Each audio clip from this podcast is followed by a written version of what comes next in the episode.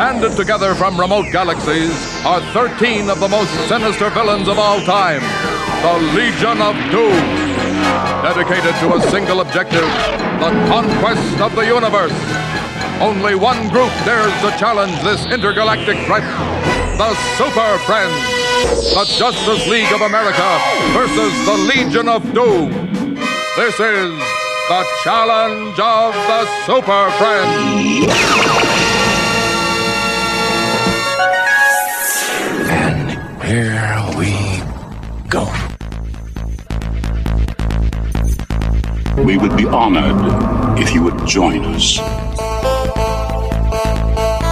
Once more, the Sith will rule the galaxy.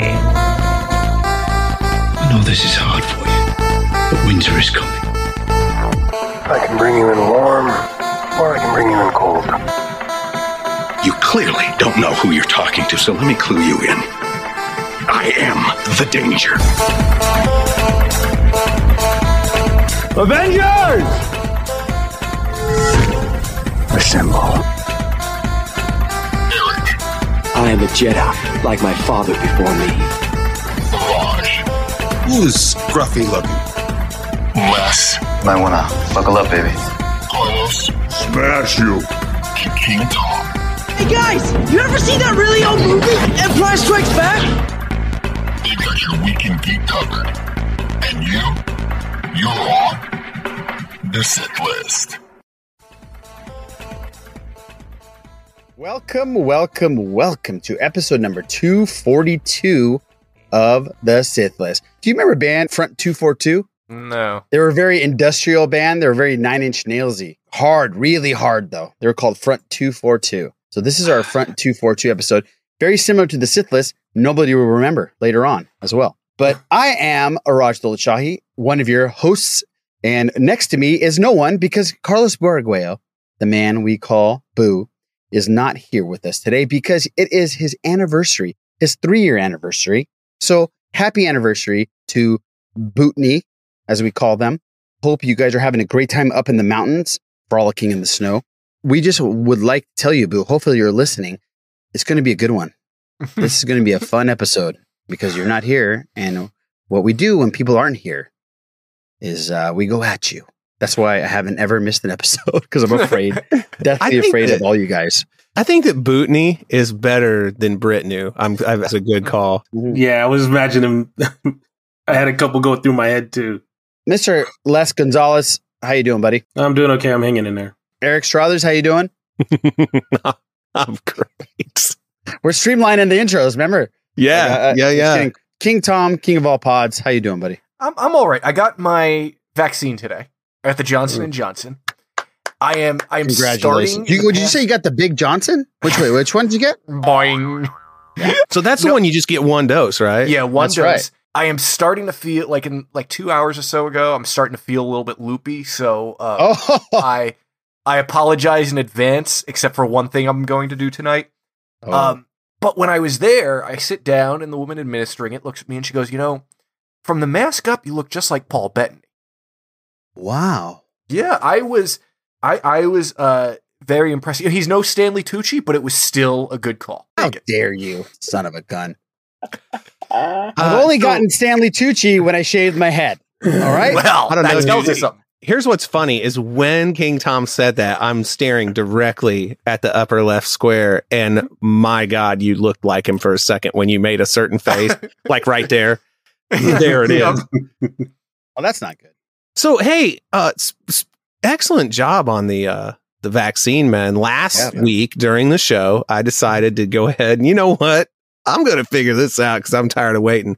I went and got mine the next day. Oh, I got nice. the only appointment they had at the thing, Good. and I saw it, and I'm like, bang, and went and got it, dude. It they have this down to a science, like as far as like how to do it. The National Guard was like just helping direct Mm-hmm. traffic, and people couldn't have been cooler. And it like it knocked me out. I wasn't Yeah. sick, Mhm. but I was so tired. Which I one feel did you like get? I'm on my way to being knocked out. Pfizer.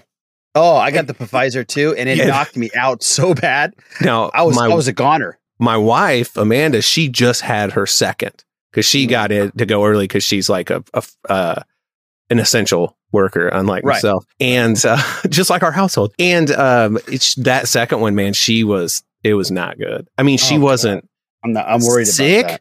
but she wasn't well. Uh, and I feel I'm like there's a song ready. there, but uh, um, I'm not sick, but I'm not well. But but It's, no, uh, she Harvey Danger. yeah, Harvey. Mm-hmm. But it's, it's- we ran it up the flagpole to see. But she, uh, but seriously, she just was like knocked down, laying around. Just I can't decide if I'm miserable or not, kind of thing. And so I'm really looking forward to that for myself. Here, Oh, me too. Friday for me. You said you I'm- booked it during the show last week, Eric. yeah, First time anything productive has ever happened during a game of. that's right. That's right. During a game of Naboo, yeah. Yeah. yeah, or the Sith list, by the way, Yeah. in general. Well, I'm glad, King Tom. I'm glad you're vaccinated. So everybody around us uh, is getting vaccinated. So fantastic. That's good. It's great news. We're getting Yeah. back to normality, people. Let's keep the train rolling. Eric, you got a story to tell us. I think. dude have you ever had seen something so baller that it like affects your soul where you're like woof game right there okay Yes. are you ready for this yes. my daughter is in the third grade she is eight years old she brings me her tablet and she's like daddy i'm not sure what this is all about one of the girls in her class who is also a cute little eight year old girl I don't know if she was mad at the other girls in the class or what. they're all What'd she do? they're all on Messenger Kids, okay? Oh yeah, yeah. yeah. Parents, if you're not keen to what that is, you it's Facebook Messenger, but the kids do not have their own account. It's all contact through you. They're their own entity, but you can monitor everything they do and all this stuff. One of her friends makes a group chat and adds all the girls in the class. Changes the name of the chat to fuck you and then bounces from the chat. Eight year old girl. And I was like, Wow. woof. Yeah. Well, well, Scathing, man. Did- I mean, Did your daughter know that word? oh, yeah. Okay. I mean, her mom is like, dude, my wife, okay, she is the greatest. But like, we routinely have like pirates and truck drivers call to complain about the language coming out of our home. so that just tells you how bad it is. Navy sailors, Yeah. right? Yeah. We, our daughter's in the in the fifth grade, and because of last year and this year, they do a lot of um, Google Meet and Google Hangouts, Mhm. and they have their groups, and there is so much shit that these girls put each other through. And like my daughter tries to keep out of it, but then they try pulling her in, and It's, it's like the mafia. It's like the it mafia. gets it gets worse, Eric. It gets worse. And then, yeah, there was this, there was this one boy, like, I was, I was- you know, we tell her we check all her stuff. We, this one boy was like, he just sent like a ton of messages, fuck, fuck, fuck, fuck, fuck, like nonstop. I'm like, okay, That's awesome. Dude. That's well, the thing awesome. is, I can't, my I can't wait. Stella has no reference to what the word means. She just knows Oh. it's the, the Yeah, most knows heinous bad. of bad words. Right. You know, and uh but that's a baller move. So little lady who did that, Well done. burn. I hope she's not listening to this podcast. she's just going to get probably worse for Where's where she got it from? idea. Yes, that's right. I learned it from you, all right. I learned it from Exactly. Naboo and watching you. I've heard of a King Tom's reaction to Naboo. yep. Oh shit! How that is baller. Wow, that's really cool. I can't wait. Malik told me to fuck off the other day. I was so proud. It was a really nice moment. No, I'm just kidding. Of course he didn't. Uh, but I, it's coming. It's definitely coming. Well, guys, I think it's time for the shenanigans really quickly. Check us out on the Sithlist.net and check us out on YouTube, where you can find all kinds of reaction videos and breakdowns. We got some Mandalorian, we got some WandaVision, and now we have Falcon and the Winter Soldier.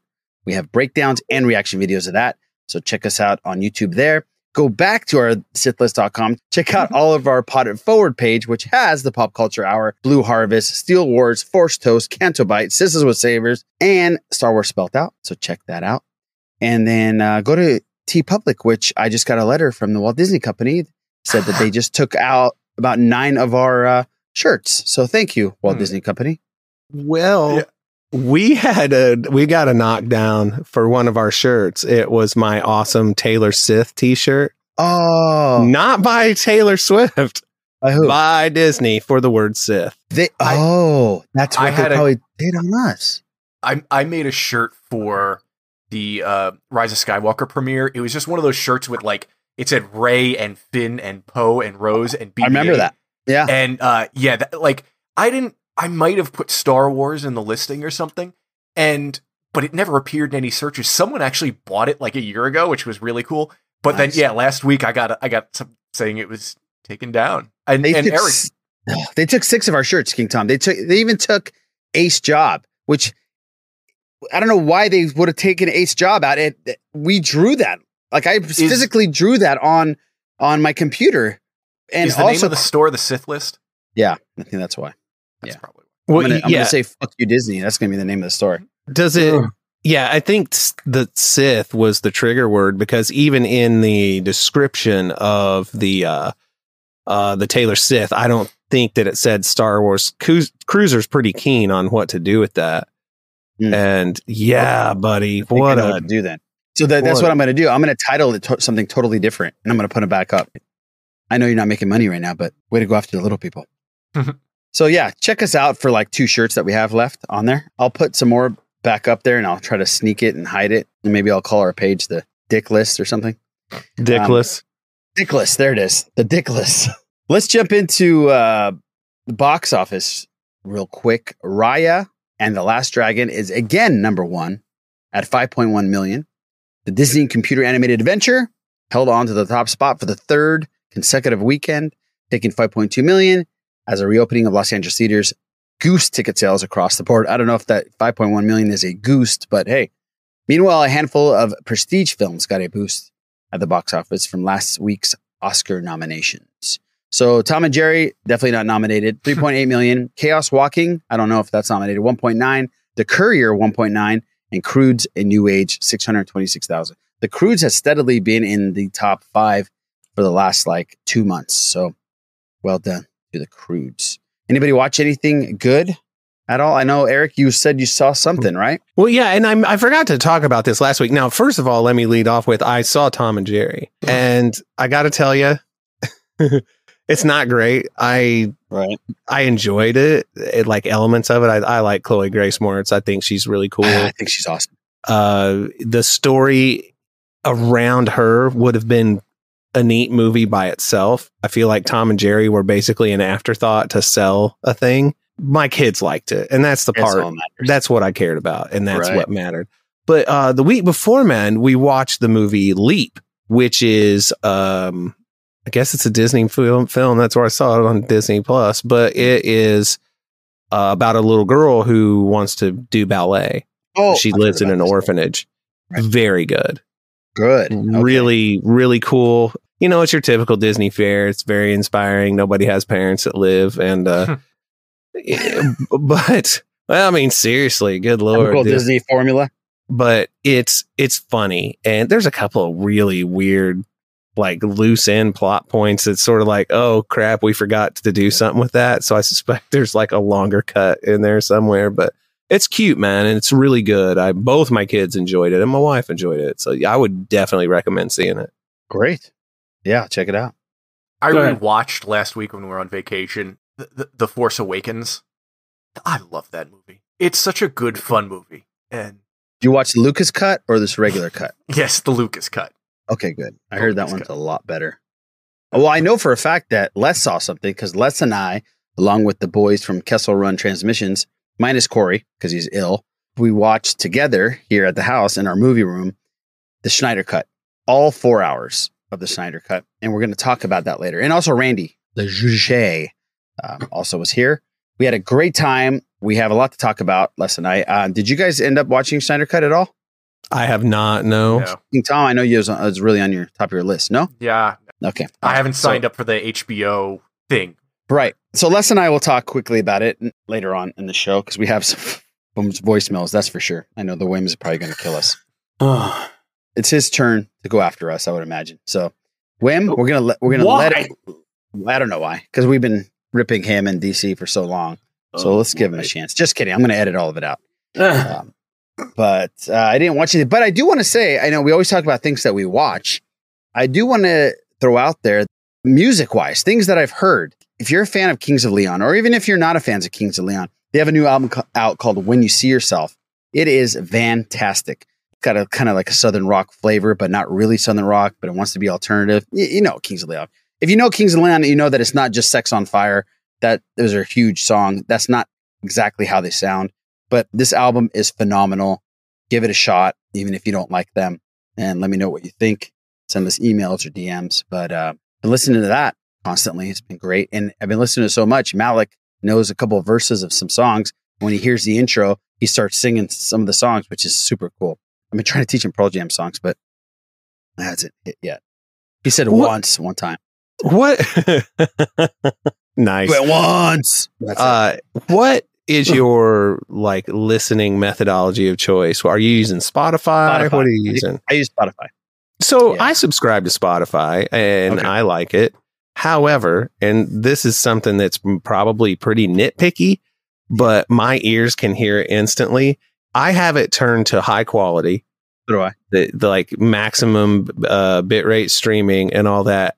The compression, the amount that the audio is compressed is, it is pretty severe to me. You know, um, I'm sure to a lot of people it doesn't bother them, but uh, and I mean every music service is like that. Except you know, there's others out there where you can pay high amounts of money and use up tons of bandwidth. But yeah, yeah you're right. Oof. Yeah, no, no, no, you're right. It, it is. It, it's funny, interesting that you brought this up because I was on. I went to Palm Springs over the weekend with my in-laws, and on the way home, um, I played on Spotify. I played '70s rock because I know that my father-in-law is really into '70s rock and '60s rock. Um, and a bunch of stuff came on, and we had a whole discussion about LPs and how he thinks that LPs are superior to anything else just because of the process of taking that sleeve, taking that record out of the sleeve, putting it on, listening to it. It just sounds different. What's what's your take, Eric and, and King Tom? Even less. I know less. you grew up listening to LPs because your dad had a really cool process that he made you do um, when you were y- younger. So, is the sound of an LP absolutely unique? Well, It is, but and it goes deeper than that because over time, in because there's there's a several metrics to think about. We've gotten away from LPs as a delivery method just because of convenience. You know, first it was cassettes because they were small, then it was CDs because you know the digital quality and they don't wear out. They either work or they don't work. That's those are the two options. And then uh, MP3s because they're easy to move around and we keep sacrificing certain types of sound quality in various forms to for the convenience right but there's another thing that has occurred over time too as we've left records you know vinyl records in the dust and that is mastering process. So if you take a listen to uh, and if you really want to get serious and nerdy about this like take a wave file of it if you can get any wave transfers off a cd or something and look at the original even like a, an old cd like early catalog cd of a band right, Right. and then listen to it re- and look at a remastered version what they do is they add a ton of compression and what led to this whole thing honestly is the radio radio stations started when you know because back when radio was like king yeah, Mhm. there's a lot of money in radio is they started adding compression to make their station feel louder when y- your dial hit it you know what i mean Ah, Okay, okay. and because well, yeah it just makes kind it kind of like, kind of like commercials are now. Some commercials Yeah. are louder just to get your attention. yeah Yeah, and you have your peaks okay that hit usually they're they're mastered to like right at 0 db or like Mhm. minus Minus 0.1 Yeah. i mean it's very small gap well you'll see those peaks and if you normalize it that means you take the, your highest peak raise it to to the maximum amount and raise everything else by that same amount so they take that peak smush it down just the peaks and then raise everything up to the maximum volume. Okay. Well, it sounds good. It's loud and everything, but that's what happens. And man, does it sound different. Classical music Yeah. is really different sounding because used to, man, when you would hear an orchestra, you would have those moments where you'd have to turn it up because it was so quiet. And then when they would all crash in, it would be like, oh boom, boom, God, boom, boom. Yeah. that's what it's supposed to sound like. That's what a symphony sounds like. But now with more modern recording and mastering, that's not what it's like anymore. You're so right, Eric. I mean, thinking about when I was a kid putting the Star Wars record, the original Star Wars records, when you used to put it on, the end of A New Hope's the main theme is very low. Like you know, you know when it gets all crazy and it leads into the very soft part. But now when you listen to the CD, it it's not as low and it's not as like uh, Quiet.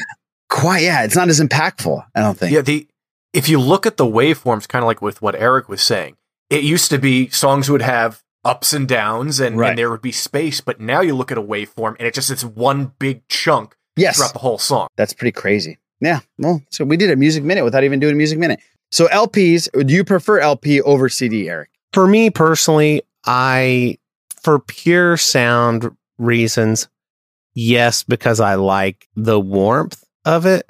But I also, as far as a medium to own and Yeah. deal with on a daily basis, CDs. And quite frankly, as I tell you all the reasons why you shouldn't do this, MP3s. MP3s, I know.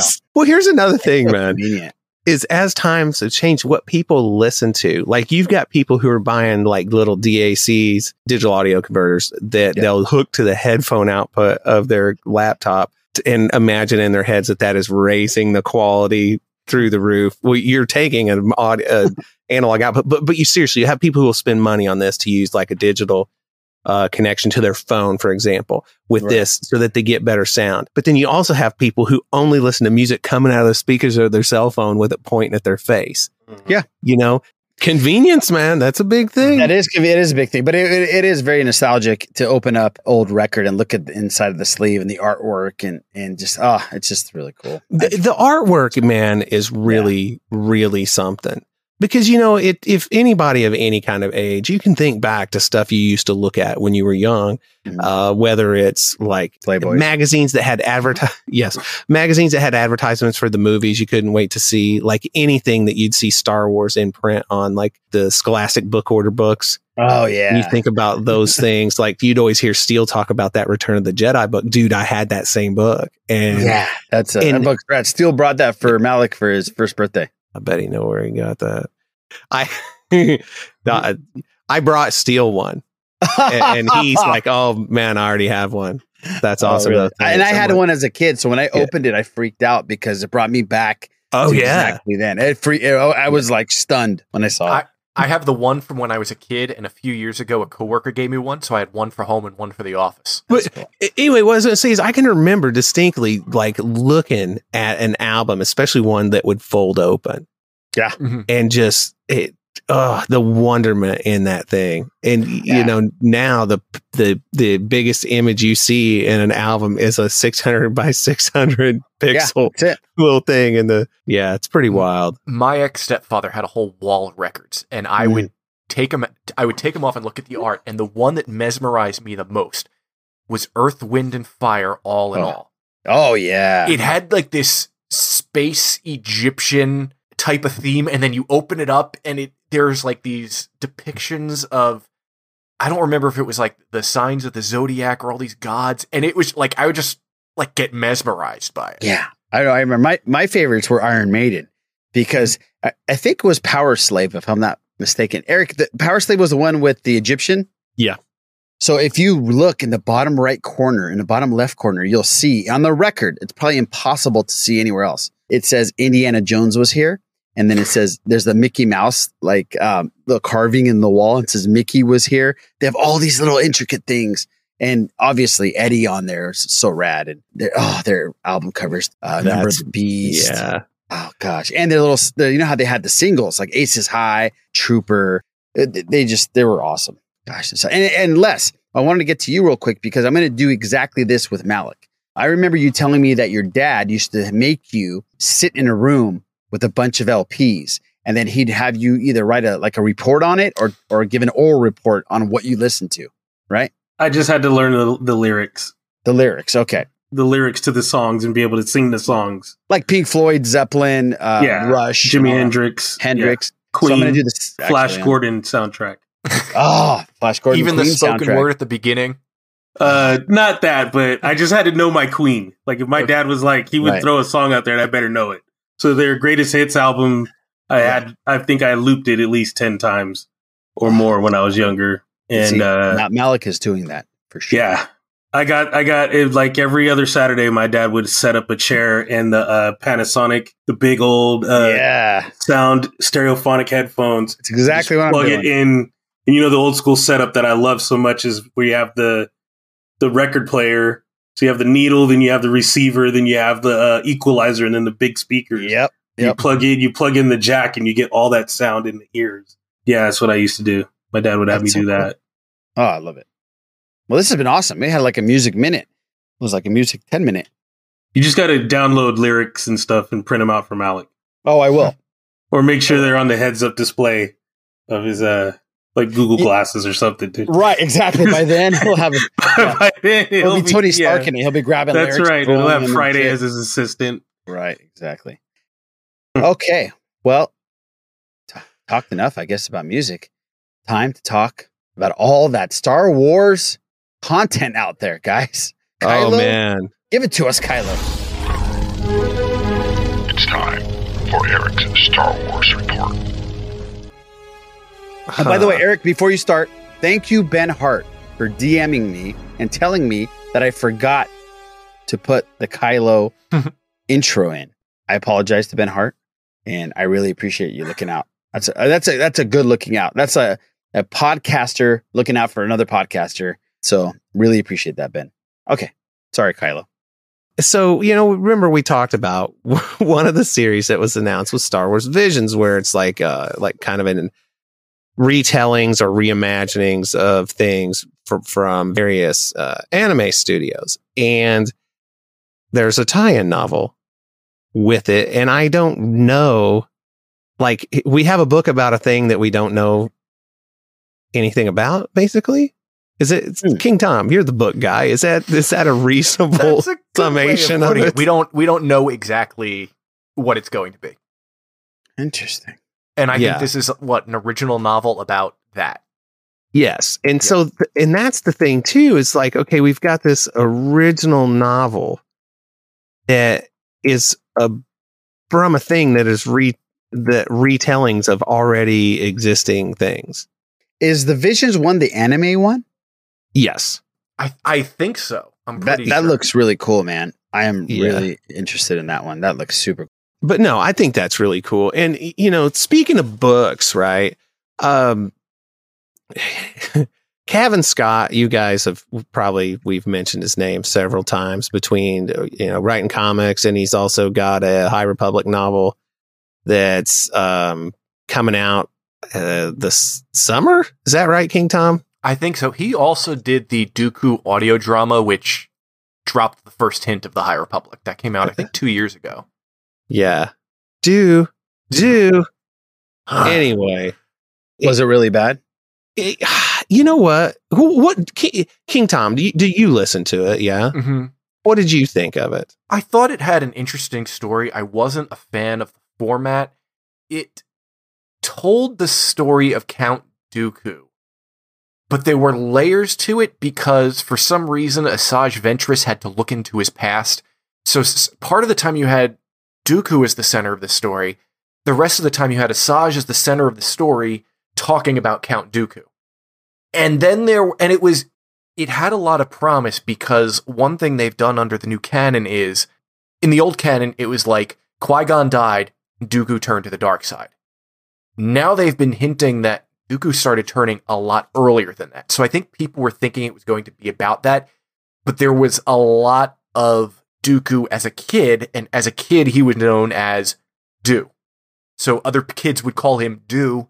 Thumbs down. The way the voice actor would say it as the kid, do Yeah. do is very annoying. I started the Aphra radio drama, and I love radio dramas, man. That's like my thing. It's pretty cool, man. I'm, I'm digging it. It's really cool. I thought it was great, but then Vader shows up, and it's hard for me to hear Vader when it's not James Earl Jones. Yeah. It's just really difficult for me. She was introduced in his comic book in the first. Yeah, I so remember. Yeah. it would be tough to tell because th- this is trying to introduce her in a new format and it's kind of retelling that. It would be tough to do without Vader, but yeah, the Vader is like Yeah, no, I appreciate the employee Vader. with a bucket on his head. Yeah, and she's very smart assy to him, and which is cool. But it's just hard to hear Vader's voice, and it was hard for me to hear Vader in the radio dramas back when they did him for the original Star Wars Empire Strikes Back. That was tough too, but I'm enjoying it. It's cool, man. I'm enjoying some Star Wars audio stuff. Did you ever listen to the original radio drama and then the follow up, like the? Oh, I, I owned all of them, Eric. I owned all Did of them in, on cassette. Yeah, I loved them. Nice. Except for John Lithgow's Yoda was horrendous, like really bad. Star Wars, Yoda. Yeah. Uh, you played Yoda, but on the radio. It's a little piece of Lithgow Okay. trivia. Okay. I, I, I, you know, about a year after Empire Strikes Back came out as a movie, George Lucas produced it as a radio series. And he got Mark Hamill and Billy Dee Williams, but Frank Oz didn't want to play Yoda merely on the radio. I was rehearsing a play with John Madden at the time, John Madden, the film director, and he shared the fact that he just couldn't find anyone who, and, and I said, Oh, impatient is he? If you care to find it, by God, that's me as Yoda. It makes me cry every time I hear it. I've never listened to that one. That's the Empire one. It's good. it's just bad. I have it, but uh, I never listened to it. I loved it. When I was a kid, I loved it because it expanded on the storyline. We got the whole interrogation of Princess Leia with Darth Vader inside that room that we never saw. We got scenes with Biggs and scenes um, that you never ever even heard about in Star Wars. There was a whole subplot about Operation Skyhook, which was Yes. how they got the plans for the Death Star. And it was like there was like a dinner party Yep. with this Imperial official, and they sent R2D2 out on the hull the space of Princess Leia's blockade runner. And he like spied and tuned into the frequency, and that's how they got it. That was like the original. That's story. the original storyline. Yeah. Yeah. Yeah. And for a kid to listen to more Star Wars, it's just like reading Heir to the Empire. Oh my God, there's more stuff. Holy shit. This is amazing. So that's how I saw the radio dramas. I love them. I absolutely love them. Uh, so anyway, the whole reason I bring up Cavan Scott is he was on uh, the Comic Book Nation podcast, which I have never listened to. So don't you know? Don't let that be a non-selling point for it. It's probably fantastic. But regardless, they were talking about the High Republic and whether or not the acolyte announcement well changed what they did. And I'm uh, uh, this is quote quote no because I think we uh predated that because we've been working on this for a good number of years now.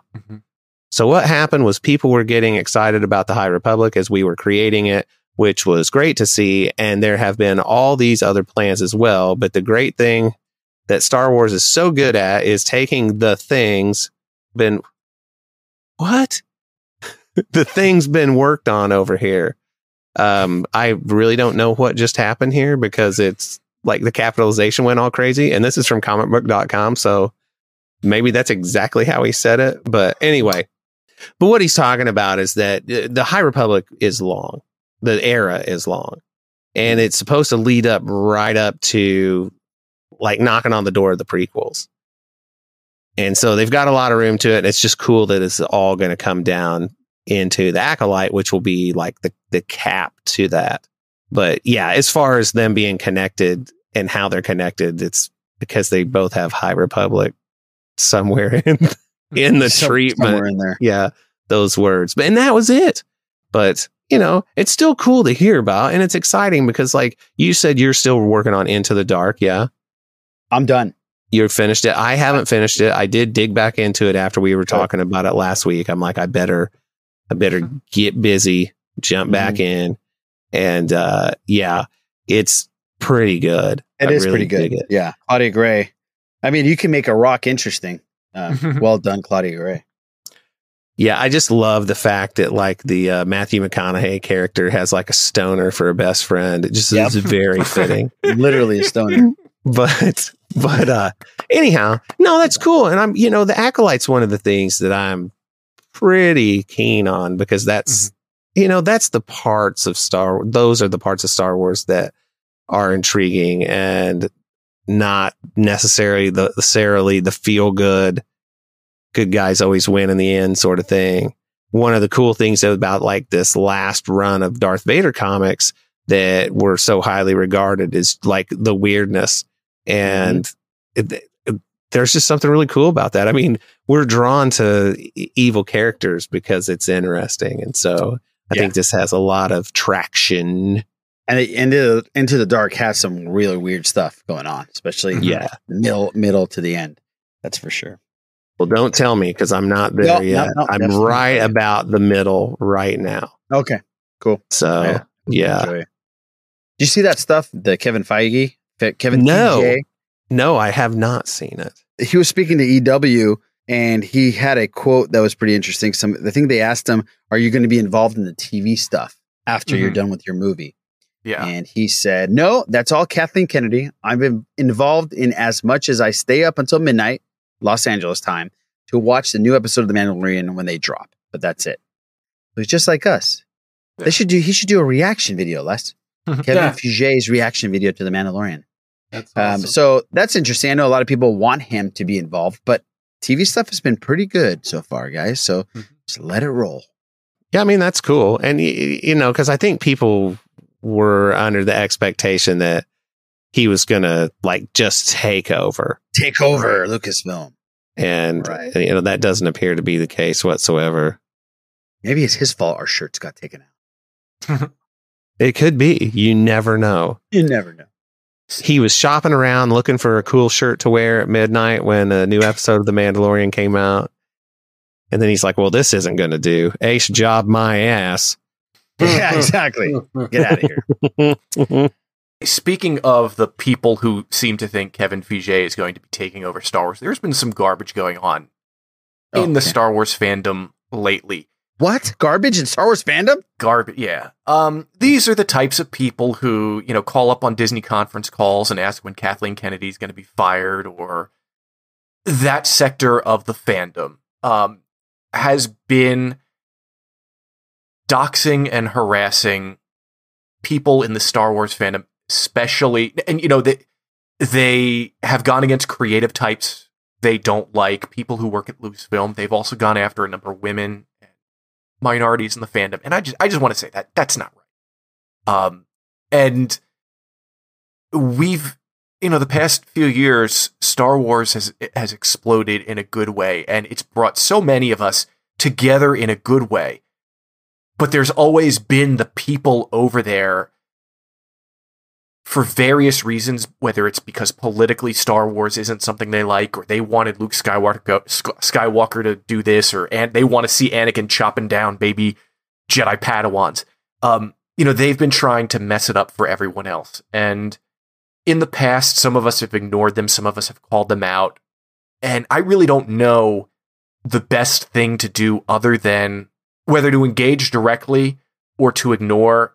But I think the best thing to do is probably to support and elevate those people, if you can, who are being harassed, who are, you know, because we're all dudes and we're not getting it like some of these other people are. Mm-hmm. So just if if you see an asshole on Twitter or social media, just report it and try and support the people they're attacking. Well said. Yeah, I mean, this has been going on since we got into the podcasting game, quote unquote, of these, uh, I say, jabronis who who try to start things and try to gaslight things and just report them. If you see somebody being a total asshole, which there's so many out there, I think that's a great idea, King Tom. I know a lot of people just say ignore them, don't say anything. I wouldn't engage with them because that's what you that's what they want you to do. They Right. want you to start going back and forth. It makes me feel like the Star Wars community is a blueprint of what we're going through in this country. Um, you have your your extreme lefts, you have your extreme rights, you have your middle. Well, it's it's it's kind of it's totally random that like just because of like just my time goes, I've spent so much less time on social media just in overall. And it's actually really worked out for me. It's not necessarily an avoidance thing. I just it's the good and the bad. I just I'm not there for it because I I've had to like change a lot of my habits, you know. Uh, But man, it's so disappointing that that it is such a thing and it's such a big deal where, you know, there for a while it felt like we had to address some issue every week. and and it's it is it's because people are people wherever you go. Doesn't matter where. And uh you're just you're going to keep getting this. And for people who do uh, get slammed hard man i mean i can't imagine what you do with that. And um he, he, i think the trick with like you know definitely don't tolerate crappy behavior but like when you're deciding whether or not to engage somebody a lot of times like you hit it on the head that that's what they want. That's what they Mm-hmm. want to have happen. And like just just i know this is a dumb example but like playing i, I play a lot of red dead online and dude there are some like total douches that are there to make sure they ruin any good time you could possibly have. And uh what i always do is pretend like it, i'm not mad even though like i might be furious. But uh, i'll message them and say oh man that was really good. You really got me on that. And because what they want is for you to get mad and start messaging them and telling them you hope they die and all that stuff. And That's right. that's what fuels them and which that in a- in and of itself is pretty pathetic too but Yeah. um yeah it's it, it is a weird microcosm and a, a very interesting slice of kind of how things roll in general Yeah, it, it really is. I'll be honest. It takes a lot for me not to engage. I've worked on my anger issues and temper a lot, but I really don't. I can't stand for for thumb warriors. Like I really, it it pisses me off. I'd rather them just be able to have the balls to say it to people's faces, mm-hmm. especially in the Star Wars community. Because in all honesty, we're gonna be in the same place at the same time. Ultimately, you're gonna cross paths with some of these people. You just can't stay on one corner of the convention center. I hate to say it. I, I would rather have to be able to engage and say something or at least do something, but I know it's just pointless. That's the worst part is that it's pointless. It is exactly what they want. The moment you even, once you get into that, you're entering into a different game in general. Really wish it wasn't like this. It's just funny to see the amount of, I guess, just the guts that people have to say stuff that they, the things they say on Twitter, you know, and, and just be like, yeah, I said it. Now what? And think that they're just, you know, untouchable. And that's the worst part is that you're Yeah. never going to get rid of these people because There's no consequence. yeah, it, it there really isn't. And then, like I said, I I'd rather I'm that dude. I'd rather have somebody say it to my face, and Well, you know, that'll we happen. go from there. But Nobody, I, I can guarantee you this. Les. Nobody's going to come up to you at celebration and I say know. anything to you. I, I know. You can report, you can do all those things. And a lot of times they'll just find another way to wiggle back in. And Yeah, it's just absolutely. so I mean if everybody stays on it, but then that's a waste of other people's time too. It's just a, It's, it's a tough one. It's a yeah, tough it's one. a bitch. It's that's a tough all. one. Again, though, don't engage with them because that's what they want. Yeah. That's 100% what they want. Well, uh. one of the best things you can do, man, is here's the deal. Nothing adds validity to a cause like opposition. That's an Eric Strother's original. And when I think about areas that that fits in all the time, people will generate false drama around their cause to show that, see, see, I mean, dude, I'm a Christian. I, churches do it. The church does it. It- And it's like, you're, stop it. You don't need that. You don't need that to legitimize what we're about. But one of the things you can do, one of the best things you can do is demonstrate how insignificant somebody's actions are to you personally by laughing it off. You know what I mean? It, it, taking away their power to have, uh, taking away their power of significance is a lot of times about the only thing you can Oh, do. Best thing. Yeah. The creators and production companies, it's not their job to police the fandom, but at the mm-hmm. same time, they should take a more aggressive anti harassment stance. Like, mm-hmm. you know, Zack Snyder, I, I wasn't a big fan of the guy just because I, I I never really got into any of his stuff. But last week he called out um G and G. Uh, yeah Geeks and he, he Gamers. called he called out a, a very divisive a, a group that's caused a lot of trouble and good for him and more people. Not everyone should do that because not everyone can handle the fallout of it, but more higher ups and creative types should do that. And I think, you know, that I'm sure the company is looking at their bottom line and yeah, these people they they know how to make YouTube videos that trick the algorithm. They know how to monetize their content, but they and their followers are not not big. They like from Rise of Skywalker. There are more of us. Oh yeah. Well, thanks for bringing that up, King Tom. That was uh, really important. I appreciate that. Yeah, I was on the fence, man. I uh Yeah. but good on you, No. dude. Good on you. And um, this is a perfect segue to lighten things up because our man Boo isn't here to give us a Naboo. But don't fret, people, because we are going to bring the pain, as he says. I bring the pain. Oh, We're going to boy. bring the pain. Because King Tom's got something for you. Go ahead, King Tom. Um, hold. I got to get ready. Hold on a second. Okay. King Tom is stretching. You don't want to know what my he hands are doing right now. Did he did his Yeah. hands way up His in hands air? are. First, Wait, you need a burp. s- You need a burp. No. Hang on. Here's the other thing you have to do. You got to get too far away from the mic and go, How does this sound? Does that sound good? Can you hear me? Does that sound good? Does that and then good? say, Can you turn me down in my headphones? you guys are all getting the behind the music of the Sith list right now. Yeah. Uh, no, dying. this this one is for you, Boo, and I came up with this this afternoon. This this is not influenced by my uh, current loopiness, post vaccine loopiness. Uh, Okay. But this is a little bit of a game I like to call Yabu. I've got three items for you. You guys ready? Okay. Is everyone ready? Paying attention?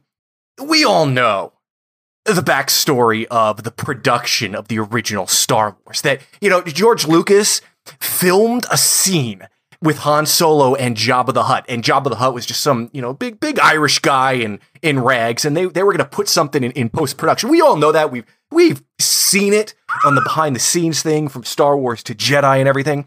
They cut that part out of the movie. But in the 1970s, when Dark Horse Comics was making their original adaptation of the Star Wars movies, they put Jabba the Hutt in a few panels. But he didn't look like the big slug. Instead, he was a giant otter. And this was a design that Lucasfilm would later use for the Transdosians in Empire Strikes Back. That's item one. Okay. Now, I- I'm going to be jumping around the trilogies here because I, I can bring the pain on several le- levels. Okay. Oh, Star Okay, we Wars prequel trilogy. it, it, it- the biggest thing going in the late 90s, the production of it. And we all know, you know, we've all seen the documentaries, we've we've read the books about the production and how with special effects they wanted to usher in a new era of computer graphics, right? But the thing is they also used a lot of old school camera tricks. And we've seen the documentary where they had the stadium filled with little Q-tips to represent the audience at the pod race arena, right? Right. You right, guys right, know what. I'm. Yeah, yeah, Yeah, we know what you're So- talking about, King Tom. We all Yeah. know. we all, everyone knows. Everyone knows. Well, here's the deal Rick McCallum, to keep costs even lower, for a few years before they started production, he told Lucasfilm employees to clip their coupons and go to their drugstores, go to their supermarkets, go to their penny savers, and buy the Q tips themselves, and they'd later be reimbursed by Lucasfilm. This move alone saved them hundreds of dollars. That was item Okay. number two. Okay. Item number two. I think that's where he's going to get us. This is Yabu because Hey, typical. hey, hey, hey, hey, this is my game. Hey, it's is my game. No, no, no, typical- You save your typical commentary Naboo. till the end. He's going to Save say your they commentary weren't till the end. Q-tips. They were like Costco's or Walmart You save, brand. you save your commentary till the end there. I will. Damn it. make They were money. cotton swabs on a stick. Oh, here we go. Okay.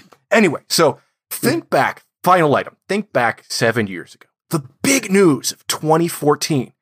Every magazine, every periodical, every tabloid show was talking about the production of Star Wars Episode 7 The Force Awakens. And I, I, I was talking about it all the time. I, don't, I didn't know you guys back then, but it's all I was talking about, all I was thinking about. And, and it was revealed that at some point, J.J. Abrams showed a secret cut of the movie to his friend Ava DuVernay. Ooh. And she made several groundbreaking changes or suggestions that, that JJ took. One of them was to the very end of The Force Awakens. Hmm. When Rey walks up to Luke Skywalker, takes out the lightsaber, he mm-hmm. turns around and she hands him the lightsaber. Originally, Luke looked at Rey and said, My baby girl. And Ava DuVernay turned to J.J. Abrams and said, You cut that shit out of there. That's the third item. Okay, I have a I have a question. Let me check my notes. I gotta go and check my I, notes. I have notes. Hold on. God. This is this is about Oh. time where Les says he's out. Is the game? What's the game here? This is my game. Are we to assume that any of those are correct? That's up to you. There's It's is this to me. Yabu? I make the rules, but it's are up to you to figure the rules out. So Okay. if we go by the Nabu principle, This is and if Yabu. paradox it by putting in this bizarro game of Yabu, I like the way you're thinking. I would say that J.J. Abrams did show a special cut, but it was to Kevin Smith. Ooh, ooh, that, that then would be interesting.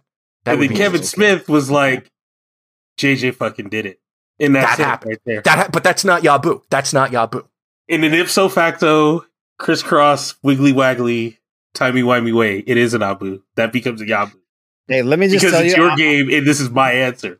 Tom, I'm gonna I'm gonna play the less thing, and I'm gonna say, hey guys, I'm, I don't know too much about Star Wars. I don't know Star. Uh, I'm gonna let you two, Les and Eric, you Why guys am answer this. I'm, I'm out of this. I, I'm just gonna How sit back get- and, and watch the damage. Well, okay. So Oh. on the Q-tip one, I know for a fact that they never reimburse the employees.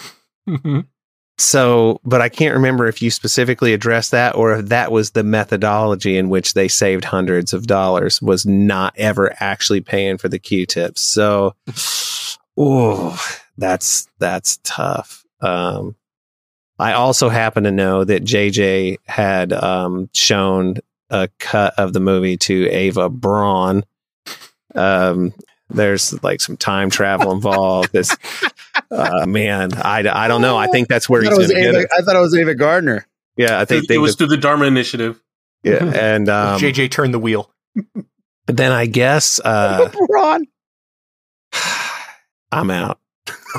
Well, here's you know if if one of them was wrong, and I'm not saying I'm ever wrong, but they they you guys said it earlier, they weren't Q-tips, they were Rite Aid brand cotton swabs, the official cotton swab of the it. List. Don't push them in too deep because we don't want to li- be liable for you puncturing your eardrum.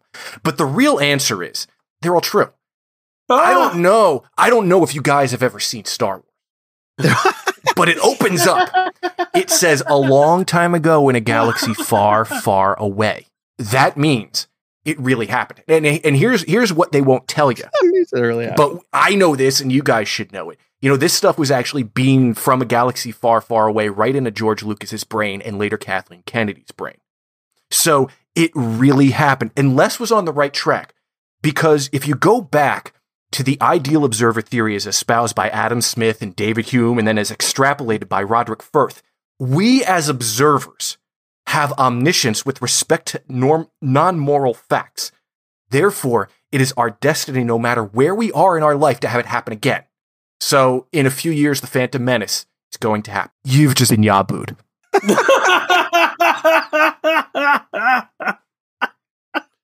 Hey, Tom, that was pretty epic.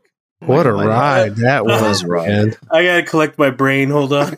We all know. We've all seen it. Everyone knows. Man, Oh, you damn. really did your homework on that. That was I, fantastic. Man. I, I Feel- came up with that in 15 minutes. I feel like my brain exploded. That was awesome. Boo, I Um, hope you appreciated how we usually feel uh, when we have So- to go through that. I just want to say a shout out to Dallas Wood for Transdosians. yeah, he was in rare form this past week on the motivators, man. He like literally said, "What are those called? Transoceans?" Yeah, that's right, Transdonians. Um, so I actually went as far as to apologize for Nabu on the motivators this past week. Uh, I just I felt like I really needed to. Uh, th- this is this is goes deep, man, and I want to share something here. This is from a group chat I'm part of. Yeah. And I sent this to King Tom on Monday that and this was here it is. Just out of nowhere. I get a text from Tracy Moon that says and I have no idea what he's talking about at first. I knew the motorcycle I, I knew that the motorcycle part was a fuck up and not the real thing. Huh? Nah, boo, he says. I reply, Oh, fuck that segment. And he says, I'm hiring a hit team to take him out later this week. Uh, oh, later, uh, take him out after this week's Nabu. So that's how deeply this has wounded people. Oh, yeah. Which It's, leads uh, me back to nothing adds validity to a cause like opposition. Turns out Naboo is the thing, and we got to keep it rolling because they, people wouldn't be We trying to shut choice. it down if it wasn't pushing the buttons and speaking the truth that everybody else is afraid to speak. Pissing me off. You know what really grinds Oh, my Lord. gears? Oh man. Oh man. That was fun. That was fun. Boo, I love you, man. You rule. You're one of my I- favorite people in the world. I yeah, me too, Boo. way. But it's only because you're my brother-in-law. I have no choice. Just, just kidding, Boo. I love you. Oh gosh, we miss you, buddy. We miss you. Let's jump into some pop culture reboots and remakes. Duffer Brothers and Spielberg are joining forces. I was pretty excited to see this, and I thought Les would be excited too because Stephen King's The Talesman is in the works The for the. Talisman? Talisman. What is? Oh, it's Talisman. yeah, Talisman. Yeah. God, damn That's a different story. the Talesman. Oh, yeah, him and the ta- Kingsman hang up. They they hook up and then they go gallop. It is a the talisman. ground. Stephen It's, it's a King's big the kangaroo. The Talesman and the Kingsman go. Stephen King's The Talisman is in the works for the small screen. Stranger Things creators, the Duffer Brothers, uh, Steven Spielberg's Amblin Television, and Paramount Television Studios are adapting the book as a series for Netflix, sources say. Are you uh, interested in this, uh, Les? Or do you know anything about The Talisman or The Talisman? Either one? Actually, Talisman was a prequel okay, to The Talisman. I don't know. So the. Talisman didn't him. He writes it, it with the co-writer, right? yeah, with Peter Peter Straub. Straub. Yeah, uh, Strauber. Yeah, yeah. I'd be. I'm excited to see this come to. The Talisman, co-written by King and Straub, tells the story of Jack Sawyer. Big fans of Lost, evidently. Jack and Sawyer, a 12-year-old boy who sets off an epic road trip quest to save the life of his dying mother. He is in search of the Talisman, a powerful relic that can not only heal his mother, but as he learns, save the world. Sawyer's journey crisscrosses two realities. It's a multiverse. The America we know and its dangerous fantasy world twin, the territories. Michael Keaton's going to reprise his role as Batman in this.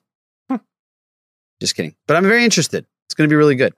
Next one Berserker or Berserker, B R Z R K R, I would imagine is Berserker. Less than a month after Keanu Reeves told Entertainment Weekly that he wants to play the role of his new comic on screen someday, it has uh, become official. On Monday, Netflix announced that it has acquired the rights to Berserker and will adapt the story into a feature film followed by an anime spin off series. So, Keanu Reeves fans are going to see his little uh, comic book come to life, which is pretty damn cool. And that leads us to another trailer trash. We got a voicemail from our friend Lumberjack Nick, and he had a trailer trash that he wanted us to watch. Hey y'all, got another trailer trash for your consideration. This time it's a little cult classic called Tammy and the T-Rex. Believe it or not, this low budget 90s flick stars both Denise Richards and the late and great Paul Walker. The story behind the movie is that this guy who had a Matronic T-Rex came to Stewart Raffill, who is best known for the movie Mac and Me, and said, I'm shipping this sucker off to South America in a few weeks. Let's make a movie. So Stewart wrote and filmed the movie in three weeks, creating this zany B movie classic. Wow. Okay. Okay. Lumberjack Nick. First of all, thank you for the suggestion. Second of all, um, thank you for the suggestion. Here we go. Let's watch Tammy and the T Rex. Everything in Tammy's life is just great. But when you're young and in love, life can Aw, get is very Paul complicated, especially when it involves an insanely jealous creep. That's my lady, all right? Oh man. Late night phone calls. I want you to come over. Yes! Sneaking around in your own house. Did you lock the door? Don't worry. Your boyfriend getting dumped in a wild animal park. Ah, there's a lion that's and a crazy doctor We can have Bernie's. Who turns out to be a mad scientist And if you're going to make an omelet, you have to break a few eggs, right? with an insane invention that only needs a brain. But this Tyrannosaurus Rex just wants to be a party animal. Well. Even when you tell the truth, nobody believes it anymore. It was a dinosaur. What? It's more than a machine with a brain. I mean, it is a machine with feelings. Okay, so Paul Walker dies and turns into a dinosaur. T Rex? Yeah. We are going to be immortalized. Is that really you in there? Oh, Michael, what have they done to you? Denise Richards falls back in love. with- Byron, I am not going crazy. This is just a little hard to explain. It's in a truck uh, being driven by your back by, by your son. Byron? Uh, yes, sir. See a couple of folks back in the hospital. They, they say he stumbled it. Back- Yeah, Fast and Furious. Look at that. Oh, very fast and furious. Oh, That is my dinosaur that It's you are threatening. I made him and he is mine. What are we gonna do? I will give you immortality. Not if Tammy Denise has Richards anything is to say. Oh writing. my goodness. Not writing like that. And the T-Rex. Writing the T-Rex. Wow. Wow. Lumberjack Nick, uh, we appreciate that. It was so bad. Eric, you want to explain to people what they just heard? well, so there was a lot of people and cameras pointing at them and wackiness going on. And then somehow they worked this T Rex put together by this mad scientist, this animatronic T Rex that they, they put, um, I don't remember what his, what was Michael? Was that his name? The character? Yeah. Somehow he, I'll walk. it has uh he lives inside this thing now and it's him and Was it- denise richards looking spicy hot Mm-hmm. is um in love with him still and she rides around on his back and people scream a lot and, p- and then the police have the most appropriate reaction to what people are trying to tell them is going on and um i really feel like we need to watch this Was it think supposed to be a real T Rex or a, like a robot? Like in the world of the movie? I think like a Frankenstein version. i thought Like it was it was like supposed to be a robot Oh, okay. that he Um, was all he, all he needed to do was put like actual brain into it, and that's why it would be able to be immortals because it was machine. oh, you got a lot out of that trailer. Well, I was on the edge of my seat. That's the only part of it I needed. Ooh, all I know is Dynamite. It was really good, guys. That doesn't. That does not work. I thought that was great. Hurrah. yeah, thank you. I appreciate that. Lumberjack Uh, Nick, first of all, th- it is a great, great dude, man. Lumberjack Nick is a Christian, that guy. much like myself. And uh, we were messaging back and forth, and he said, You know, I'm worried that one of these days we'll meet in real life and you'll realize I'm the the biggest D bag on the planet. Aw. And I'm like, as long as I keep podcasting with the dudes I podcast with every week, you have no concerns about being the biggest D bag in the world. So mm. Les and I have met him, and he's definitely not the biggest D bag. Yeah. He's a very, very nice No. guy. Great guy. Yeah. Love that guy. Thank you, Lumberjack Nick. Appreciate it, buddy. That was really bad. Really bad. I'm glad that Trailer Trash is back, by the way, guys. Email from OG Rob. Hey, Sith List. Okay. It was definitely a little long. And sure, it was maddening at some parts. Just didn't make sense due to the twists of the facts and editing mistakes, which I get leads to angst in general. Th- he must be talking about uh, Snyder Cut. I myself have come come to accept that there are things in life, like the space time continuum, that are so complex that they can never be truly understood by someone of my intellect. So rather than be frustrated, I just try to find my enjoyment in what I can relate to. All that being said, I don't know how he did it, but last week's Nabu was the best ever.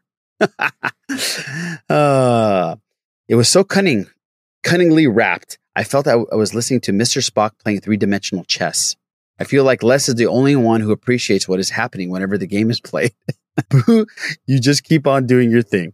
As the cases of Ga- Galileo, Bach, and Van Gogh reveal, genius is often not recognized in its time.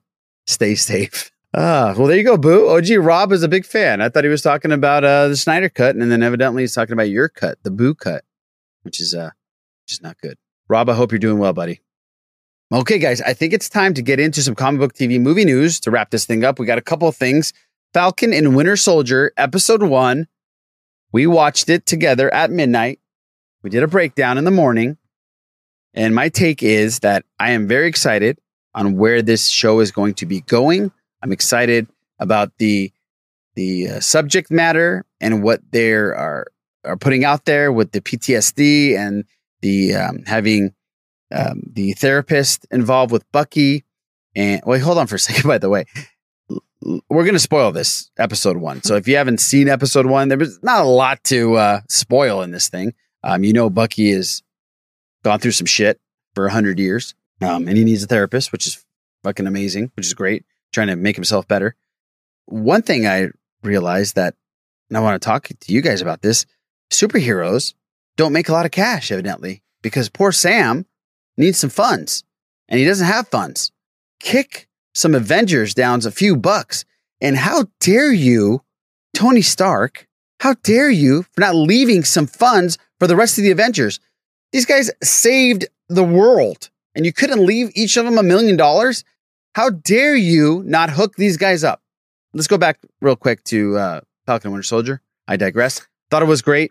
thought think the season's going to be fantastic. It was a slow burn. I thought the the intro was just action packed and beautiful and amazing and straight Marvel, but then it was a slow burn, and I think it's going to pay off once they reunite and it becomes this buddy cop kind of Marvel thing. So I'm all about this. I'm really cool. I love the Easter eggs. King Tom pointed a couple of them out. King Tom, what'd you think about this? I really enjoyed it. Like you said, it was a slow burn. It wasn't stylistic like WandaVision. Um, it's it's telling a a long story, and then we got a, a hell of a drop at the end. And like you said, I loved the like the real world elements of it. I'm interested in seeing where it goes. And I, I have to say, there were a few things I listened to the Bad Motivators this morning. There were a few things that Eric mentioned that I didn't pick up on. Oh, so right like on. the the arm with the cat, and Yeah. I didn't His arm. realize that the old guy's son was the guy from the flashback. Yeah. Oh, Right. Right. Right. Right. No, they showed. Oh, a, yeah, They actually yeah, showed yeah. a picture. Yeah, they showed a picture Yeah. of him. I didn't confirmed real, it, I didn't yeah. realize it was the same. Yeah. yeah, Oh, okay. Oh, okay. okay. I, thought, yeah. I thought it was another, you know, thing that happened. Yeah, yeah, that's absolutely. And I called it right when Bucky looked sad about it while they were at the, the first bar, time the you sushi bar. it, yeah. Yeah, I said, "Oh, he did it. He killed his son. That sucks." Yeah, that's awful.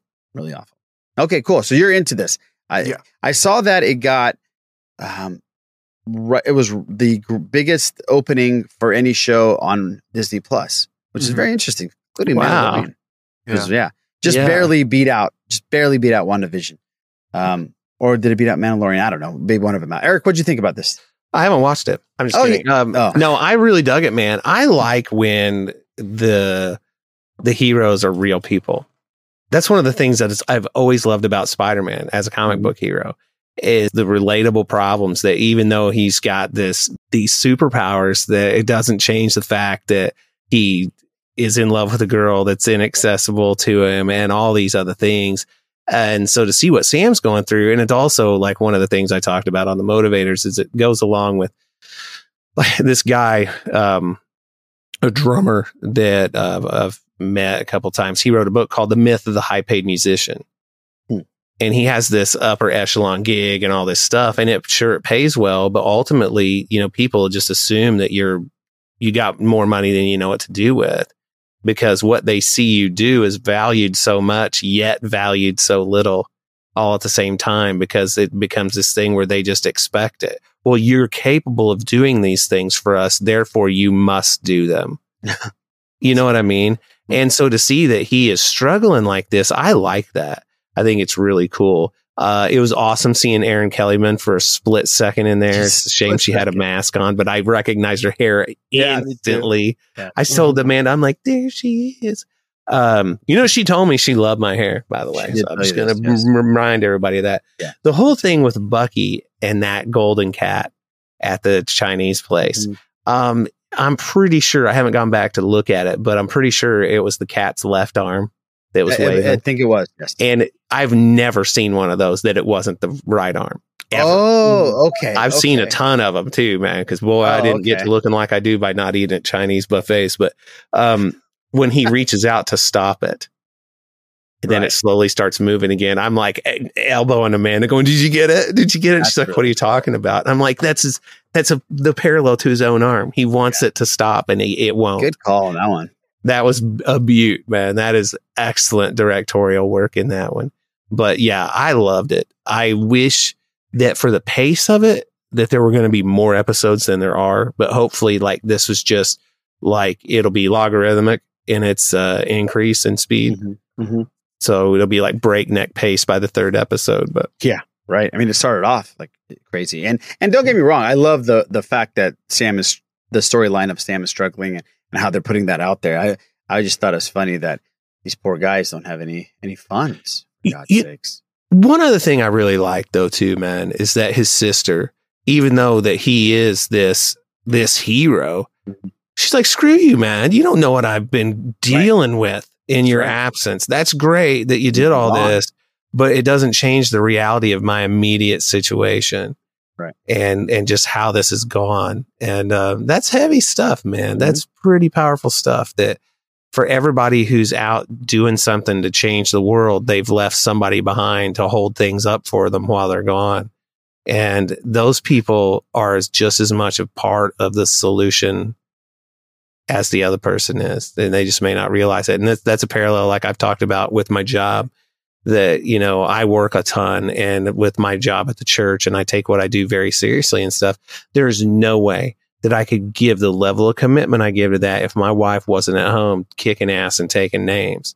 Right. You know what I mean? I would not be able to. So without her, she is just as responsible for my wins and my job as I am. Otherwise, I wouldn't be able to do them. Yeah. Good point. Good point. Les. Sorry about the pause. Uh, Hey, no, I dramatic. I loved it. Um, first of all, I think the re- there's there's just a lot of anticipation for you know Marvel content and any other com- uh, comic book movie content right now. So yeah, people have been waiting for this one for a while. So the hype is real. Um, but uh, the thing about a lot of times, especially if you do read comics or everybody that's dabbled, you do understand that most superheroes do not have a day job. They just don't. And they're either, and like I was trying to tell you, like, I'm like, look, they're either funded by someone who provides like everything because that becomes your full time job. So Avengers Mansion. So like technically Stark, if you go by comics, Stark is based in California and he's uh, the Avengers West Coast, and he has an Avengers mansion out here. And everybody that's an Avenger, you live there, you get everything taken care of. If you give up being an Avenger, you have to leave the house, so you have to just go back to your normal life. So that that kind of reflects as a card carrying member of the Avengers. If you say I'm done, Yeah, I get that, Les. But You know- after the incidents with Thanos, I think everybody that was involved, which brings me God's no, which sakes. brings me to this point. They Falcon should also be able to walk into a bank anywhere and say, "Listen, I'm the Falcon. On my good name and the good deeds I've done, can you at least absolutely consider giving me a loan to take care of this?" And I'm glad they brought that up because that's happening in everyday life. That is something that he should be able to do. Yes, absolutely. And he should not have to worry about, you know, really running numbers and stuff. It's like, dude, he's the Falcon. All he has to do is put exactly. on put on his jetpack and do a couple flybys and everybody will show up. You know, like for a fundraiser, like he literally you could have given him a loan and been like, hey, at homecoming at the homecoming high school game, just do a couple flybys. Would you at halftime? They don't have a budget like that, Les. Let's get real. That's all I'm saying, dude. Like At least they legitimately, college- college they football, Come on. it's still it's still it, it's so i mean but yeah six episodes is definitely not going to be enough No. Uh, i really want to see what they're going to do here uh i think it, the time is right as far as like how the political landscape is and how uh the social climate is right now i think this is just going to hit hard on some subjects and and do enough to raise awareness too about something. Yeah, no, absolutely right. And the U.S. agent, I'm glad they brought the guy from Up, the old man from Up, to be the U.S. agent. I've seen that meme everywhere. What a wormy dick he was to still Mhm. just have the audacity to ask him for a selfie. And it just because that is how people treat people in the spotlight like that. And Mhm. it's, I don't want to be like, oh, those poor famous people. Oh my goodness, how hard life must be. Oh, but seriously, oh my god eric go ahead finish your point i have a point after that but to feel like these people owe you and that's his that's you don't make a request to somebody like that if you don't somehow feel like they owe you something mm-hmm. That's right. And she And it- chuckled. it, was funny how she laughed, right? When like, are you Yeah. serious? it's like it's like when a creative does something that their fans don't like Metallica makes an album that a lot of the fans don't like. Well, they owe us this. Well, not really. Mm. You, you know what I mean? It's just that's a whole weird thing, but that was just an extra dose of gross, man. Yeah. Oh man. Go ahead, Les. Well, uh, there was another podcast I listened to, um, and they had George Clooney on, and he talked about how he got into a motorcycle accident in Italy a few years ago, Mhm. and you know he flips off his bike and he tumbles and everything, and he's hurt, and he's like kind of coming out of it, and he said he looks up and people are looking at him, and they're like, "Are you George Clooney?" And he's like, "Yeah," and they're like, "Can you smile?" Like they had their phones out taking pictures of him after he ate, like. He could have died. Oh my god! He said like he's like what? He's like and people were like, yeah, can you stay still for a second? You know, it's like taking like video and taking pictures That's of it. ridiculous. That's a great podcast, by the way. It's a plug. Smartless with Will Arnett, Sean Hayes, and Jason Bateman. Oh. Fantastic podcast. They had Smartless. uh, the latest one had W. It out. Bell on. oh, that's awesome. Real, really good, man. Really awesome. Well, yeah, we all loved it, so we can't wait. If you want some more Easter eggs and more breakdowns of it, check out our YouTube breakdown. Uh, it was pretty fun. It's, it was really fun to actually uh, do that in the morning. Um, usually we're dying of lack of sleep, but uh, I was pretty amped up afterwards. I even text King Tom. That was awesome. So uh, yeah, so I can't wait for episode two. Let's see what happens there. Um, and lastly, the Snyder cut. Now, Le- Les and I watched it, like I said earlier, together. And after we were done, we were pretty amazed on how great it was. It kind of uh, knocked our socks off, I think. Uh, th- I mean, and don't get me wrong, there's there's overly It is not stuff- immaculate. no, and nothing No. is. It, it there's overly done slow mo shots like Snyder does, and he loves doing that shit. Um, the the music he picks for certain scenes, I don't agree with. Not that I don't like those songs, I just don't agree with the placement of the songs. But all in all, it felt like a fucking roller coaster ride. Chapters five and six were some of the coolest things I've ever seen on screen from a comic book movie. Um, um, Randy, our friend Randy, who we've had on multiple times, said it was the first comic book comic book movie that he felt like he was reading a comic book. Yeah, Like, that it it, was looked like a like motion the- graphic novel. Mo- gra- like it was a graphic novel, taking scenes from panels and putting it on screen. It was awesome, and it was very adult. Um, the violence was ramped up tremendously. The Wonder Woman scene from Justice League, it's it's a whole new thing. Um, there's an amazing scene, a scene with the Flash at the end that I it's just it blew my mind. I, it was just fantastic. I really really enjoyed it, and we've been talking kind of talking shit on on Snyder and DC, and I will give credit where credit's due. Zack Snyder, you killed it. I mean, it was fantastic. It was really really good. So if you haven't seen it, take time and watch it. Watch it in different chapters. You don't have to watch all four hours. Watch it in each chapter. Watch it six times in different in different uh, times. Um, it's worth the watch. It definitely is, and it's a lot different than the original. You know, it's not just yeah, well, it's two different movies if you think Totally it, different movies. They're Totally two different movies. Uh, yeah, uh, there was some things in there where you go, okay, we don't really need this, but right. this is, and and you know what?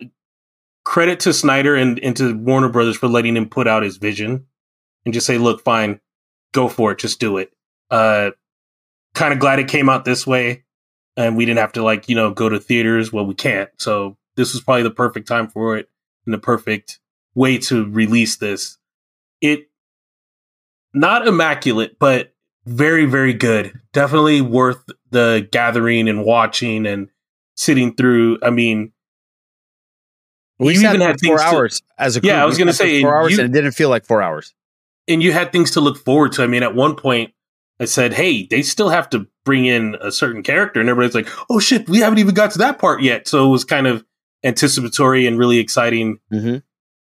But And, it is his. beautiful scenes. Last like Oh, scenes yeah, yeah. with Superman coming back. We could say Superman comes back because it's not a fucking spoiler. Right. So when Superman comes back, it's beautiful how they do it. Right. It's really well done. And then, uh, you know what? They addressed collateral damage the way that other superhero films should do so. Look, the violence is he- there's a huge amount of violence in the Marvel movies. It's safe to assume the people in the Fallout in Ground Zero are dead. They're just dead. You know what I mean? Like they're going to get mm-hmm. wiped out from the collision of powers Right. instantaneously. If Wonder Woman grabs you and throws you into a marble pillar head first, you're dead. It, it, And not only are you dead, brains are splattered. you're everywhere. dead. Yeah. So it's it's like if Flash runs by you, throws a right hand at your chin at full speed, you're dead. Like there's if you unless you're a metahuman yourself, you're gone. It's over. So yes, Wonder Woman probably didn't mean to be violent, but she that's that's what you get. She's saving here, you know, she doesn't pull punches. There it is, right there. So Yeah. it was still, yeah, it's definitely worth the watch. And I mean, I hate how they got it done. Let's be honest, the the Snyder bullies and that stupid online movement did set the train in motion. And you know, it, it's Yeah, terrible how they did it. It's really shitty. I just hope this doesn't fuel other, you know, quote movements. I mean, remember what happened to Game of Thrones? All of a sudden, like petitions and you know, well, heck, Star Wars. We didn't have to go that far. you know? Yeah. Like, so yeah, just don't start asking for four hour cuts of other movies because some movies came out that were three hours that are just perfect. Infinity War and Endgame, great. There it is. You know, Mhm. a deleted scene here, they're cool, but we don't need. I mean, unless they choose to do some epic marathon drive No, no, drive-in don't need it. session. Those two both movies were fantastic. Cut together, you might have you might have something there. But that's it. Yeah, it was great. So check it out. I mean, if you're really into it, check it out. We have a couple of voicemails. Uh, our boy Andy uh, sent us one, and uh, let's uh, listen to his uh, reaction. Andy Campbell. Hey, Sith listers. Andy here from good old Australia. Hope you all are doing well. It's been a while, and I thought I would let you guys know of my thoughts of WandaVision, Zack Snyder's Justice League, and The Falcon and the Winter Soldier. Cool. First up, with WandaVision, great show. Really enjoyed the performances of Paul Bettany and Elizabeth Olsen. You could really get the sense of how she was under so much grief after the loss of Vision in Endgame. And I found all the episodes really entertaining, and it gets me really excited to see where Wanda ends up next. Now for Zack's Justice League. I'm like still kind of speechless after watching it. I watched it on Monday and it improved so much from the um the original yes um well, the- I guess the Joss Whedon cut. Um I found that the characters I actually cared for them, especially with Cyborg. Like, Yes. oh my god, I'm a huge fan of him now. Like, I really hope Zack continues to tell these stories of these characters. and so I. it made me a real big fan of Ben Affleck as Batman because I really didn't like him in the other cut, but in this one, I felt like it continued on from BVS Ultimate Cut, of course, and it was just yeah incredible. Absolutely loved it. And to finish up uh, with the Falcon and the Winter Soldier, great first episode, awesome action scene, movie quality, I would say. And I like how Bucky goes to therapy for, you know, all the horrible things he's done. And, you know, we see him trying to sort of repay from what he's done in the past. I can't wait for the next few episodes, what they have to show, because all I can think of is it's going all the way up. Yeah. And also, I like just to say, I actually liked Wonder Woman 84. Still don't understand the hate that it gets. Uh, had a really good time at the cinema. Um, I don't know if it had to do with, you know, over here, our cinemas are open. Right. And, you know, it was basically, I think the second movie I ever saw for a whole year almost. I don't know. But like, I had a great time. Um, and Pedro was incredible. Um, but yeah, anyway, thanks again, guys. Keep up the awesome work. And before I go, how good was Tenet? Fuck Tenet. Well, you know, Andy, you're the man. Thank you so much. So, listen, if I would have got to see Wonder Woman 84 in a movie theater and it would be in the, one of the first movies I've seen in a year, I might have loved it, man. With the big sound and the special effects and the action sequences and Gal Gadot in that big of a screen, I mean, I probably would have absolutely loved it. Um, I didn't dislike it. I just thought it could have been a lot better. That's it. Uh, now, going back to the Snyder Cut, I 100% agree with you. The characters, every single one of them, they've ele- they elevated their their development. And Cyborg, I didn't care for Cyborg at all for Justice League. I could give a rat's ass about Cyborg, Cyborg because they did him wrong. He was the star of this version. He was phenomenal, and so was Flash. And again, you're right, Affleck. I mean, awesome Batman, awesome. I'm I'm glad that everybody's getting their due uh, on this because they worked their ass off, uh, as you could see when you're watching this. They worked their ass off filming, and people just shit on them for the last five years or whatever it was. Um, and I'm glad they're all getting their due. So that's really cool. Uh, any thoughts, Les, on the cyborg? Well, definitely the- about about cyborg for sure. Because I remember like pleading with people that he's not an Iron Man knockoff. Like he Yeah, remember is I said the first thing I said, I'm 'cause that's what they dude, you made him. guys- They made him Iron not Man. what he is. Like he is not an Iron Man knockoff. He plays pivotal role a pivotal role in a lot of DC storylines, Mm. and his it's just one of those things. I'll be honest. I I was introduced to Cyborg as a little kid on Mm. the Super Friends show, and watching that, and he's been in in in every incarnation of the Justice League or the Titans or Teen Titans ever since. So my whole life, I've known who Cyborg is, and I've Yeah. known what he brings to the table.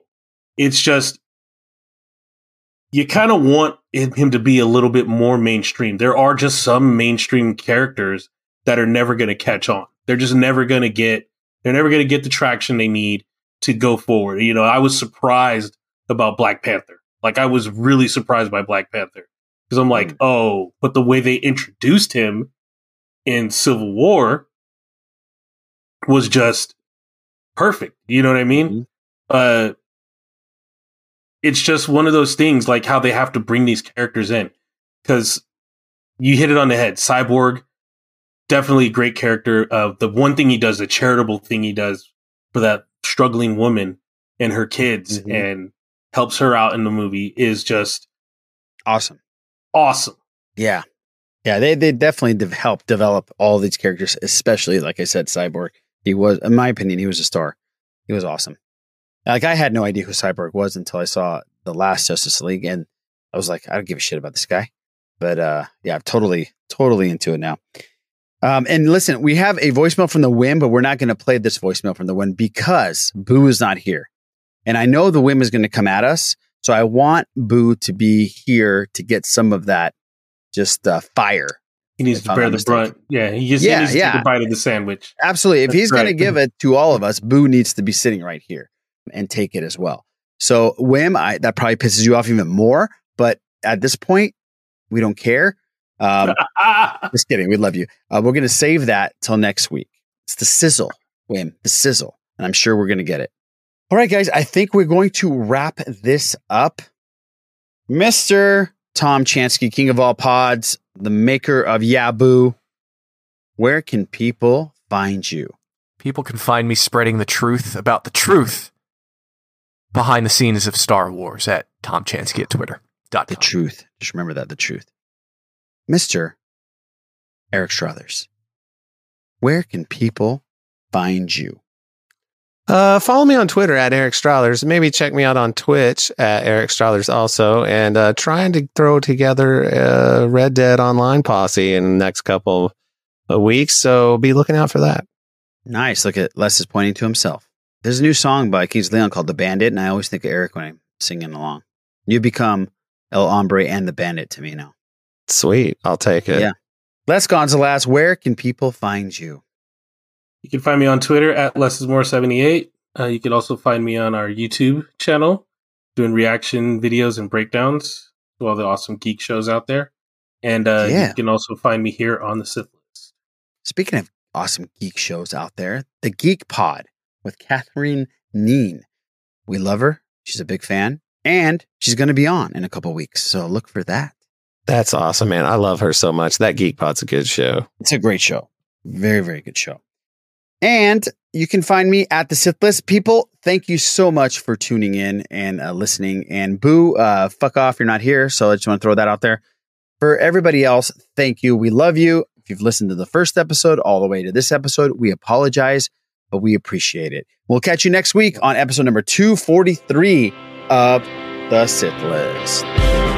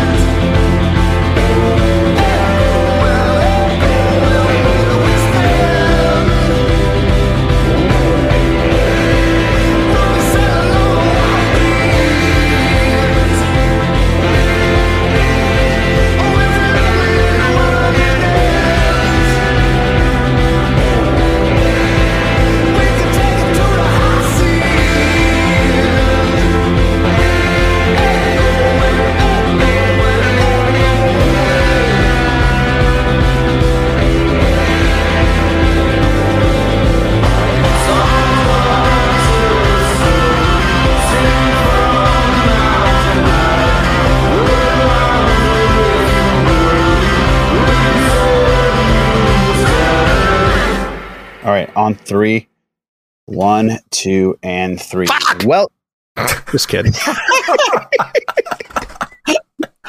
what the? I'm just just trying to be a troublemaker. Man. That was really good.